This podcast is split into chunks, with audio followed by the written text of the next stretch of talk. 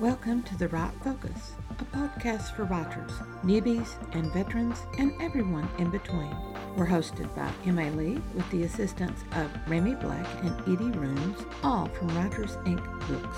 Our focus is productivity, process, craft, and tools. Each episode lasts as long as it takes to fix a quick dinner, grab a short commute, or take a brisk walk. Resources and links are in the show notes. Visit us at thewritefocus.blogspot.com. Now, on to this week's episode.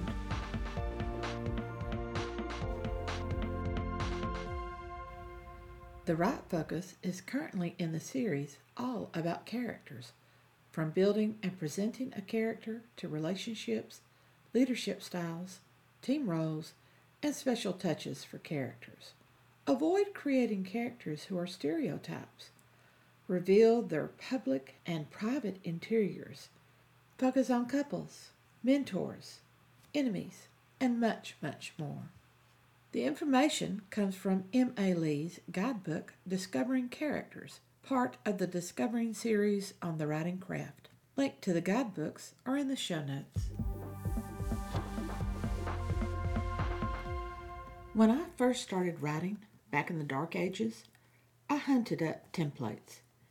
They were difficult to find back in the pre medieval age. Writer's Digest magazine had one character template in an issue, and I religiously used it with adaptations that I had learned during my journalism years. As life moves on, I left the templates behind and tried other methods. Psychology offered numerous methods for unlocking characters.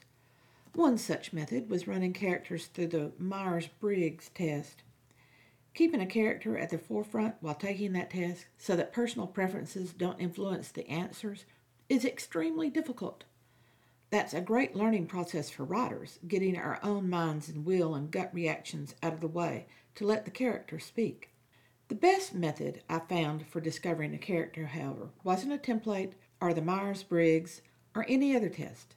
Hands down, still to this day, in a greatly adapted form, the best method for beginning to develop a character was a 30 minute interview.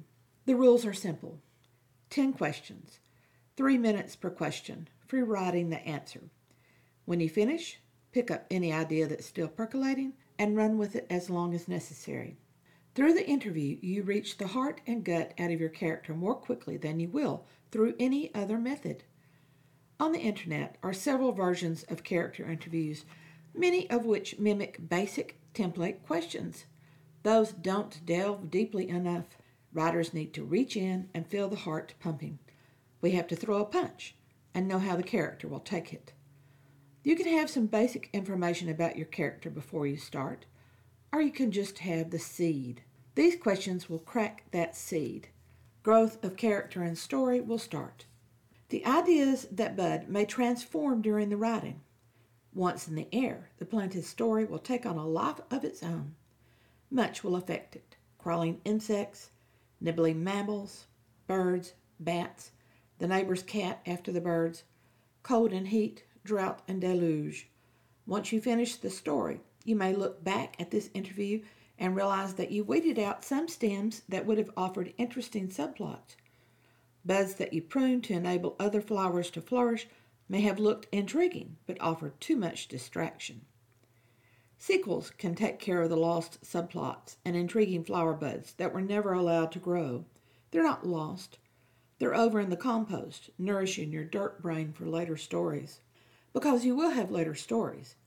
Each creative idea you develop nourishes that dirt brain so that it can germinate more ideas for more stories.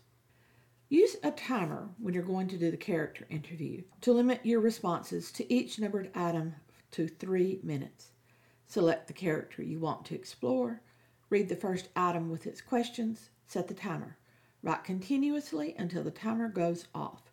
Repeat until all numbered items are finished. Repeat the interview for each primary character in the story and your major secondaries. The first few times that you attempt the interview may not generate many ideas. You may not be able to answer all the parts of each item. The more times that you work with the interview, trying to write continuously for three minutes, the more successful you will become. Question 1 Goal Who is this character? What does this character want? Where is the thing they want? How will the character get it? 2. Motivation. What gives this character purpose? How is the goal the reason behind the character's purpose? When did the character know or understand the reason for this motivation? Why is this motivation so important? 3. Dearest desire. The goal is what the character logically thinks can be achieved. What does this character truly crave? What does this character want more than anything else in life? Why does this character want it? How is or was this character thwarted from reaching this desire? 4. Conflict. Who or what stands in the way of the character achieving the goal? Why does this person or thing block the character? Does the obstacle connect to the dearest desire? 5. Progress. What gives the character hope? What keeps the character moving toward the goal, no matter the obstacles? What gives the character impetus to keep striving? 6. Secret. What secret does the character have to keep? How would the revelation of the secret destroy the goal, the desire, and the character? How did the secret become a secret? 7. Loss. What loss haunts the character? How did the loss occur? What regrets does the character have about this past loss? Is the loss tied to the secret or the dearest desire? 8. Fear. What fear cripples the character? What past event created the fear? How does the character react when threatened with the fear? How does the character deal with anticipated encounters with whatever will trigger the fear? 9. Personal sacrifice. What is the character willing to give up in order to achieve the goal, to achieve the dearest desire? Is the character willing to give up the goal itself? Will the character lose hope if forced to give up the goal? And 10. Honor. How far will the character go to achieve the goal?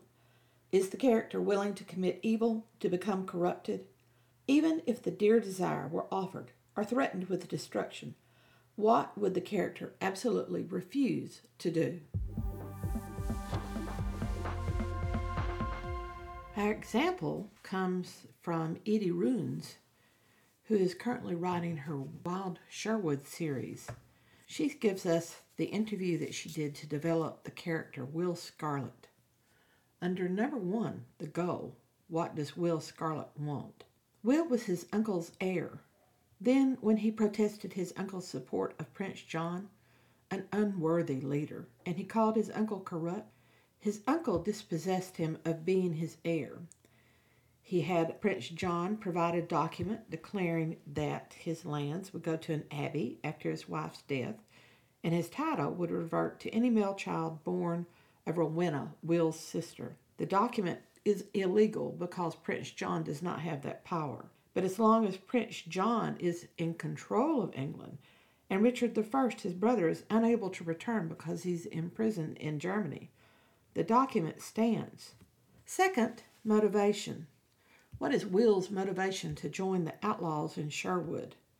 Well, he and his uncle had fiery arguments. Will's called Scarlet because he's got red hair, and his uncle has that same red hair. Will thought nothing of their arguments, they just always occurred. So his disinheritance was a shock, and being cast out was an additional shock. Dearest desire. What is Will's dearest desire? Edie rabbled on about a couple of other things, the inheritance and return of his rank and status. But then she started writing about Lily. Lily is a rather independent young lady of the middle class, the growing middle class. And Will, as a noble, has realized his attraction to her and he tries to take advantage of her. But Lily won't have anything to do with it. She doesn't want to be trapped by a child. She wants marriage to an honorable man.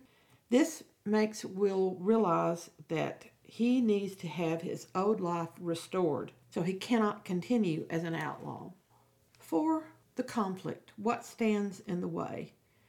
His uncle won't restore him as his heir as long as his uncle trusts Prince John and Abbot Veritas, who has currently been replaced at Throckmorton Abbey by Abbot Petros. Prince John's corruption has to be revealed during the course of the book, and Edie rambled on about how she might do that. And Veritas was kidnapped into the fairy kingdom, so he has to return a changed man, and he has to convince the uncle not to give the lands to the abbey. Number five, progress Edie does not want to share because it reveals too much of the story. The same thing with the secret to be kept. Too much of the story is going to be revealed. She's going to let us have just a little bit of the loss that's haunting the character. Losing what amounts to his future really bothers Will, especially when he realizes his sister Rowena will be affected and when it prevents him from being able to court Lily. Number eight, fear, what cripples him. And number nine, the personal sacrifice, again, reveal too much of the story. Number 10, honor. How far will Will go to achieve his goal? He's willing to become an outlaw, but that was defiance of his uncle, and he was just sort of playing at it. The rest of what Edie has written brings in a new character for the story, a character that she did not anticipate at all before she started this interview. So that also cannot be shared. We hope, Edie and I, that this look at an example of an interview with a character will help you also develop your own sketches of characters based on an interview. Thanks for listening to The Write Focus, a podcast for writers at all levels, hosted by M.A. Lee from Writers Inc. Books, assisted by Remy Black and Edie Runes. Our focus is productivity, process, craft, and tools. Music is licensed through Audio Jungle called Background Music Loop. Its creator is Alexander Polishchuk, known on Audio Jungle as Plastic 3. The music comes in different iterations. Show notes and resource links for this and other episodes can be found at thewritefocus.blogspot.com. Write to us at winkbooks at AOL.com when you have questions, comments, and speculations. We will try to answer you as quickly as possible. By the way, we will not mind your email address. That's rude. If you find value in our content, share with your writing friends or write a review. We're small beans here without the advertising budget of the big peeps, and you can make a difference. And whatever occurs, right on.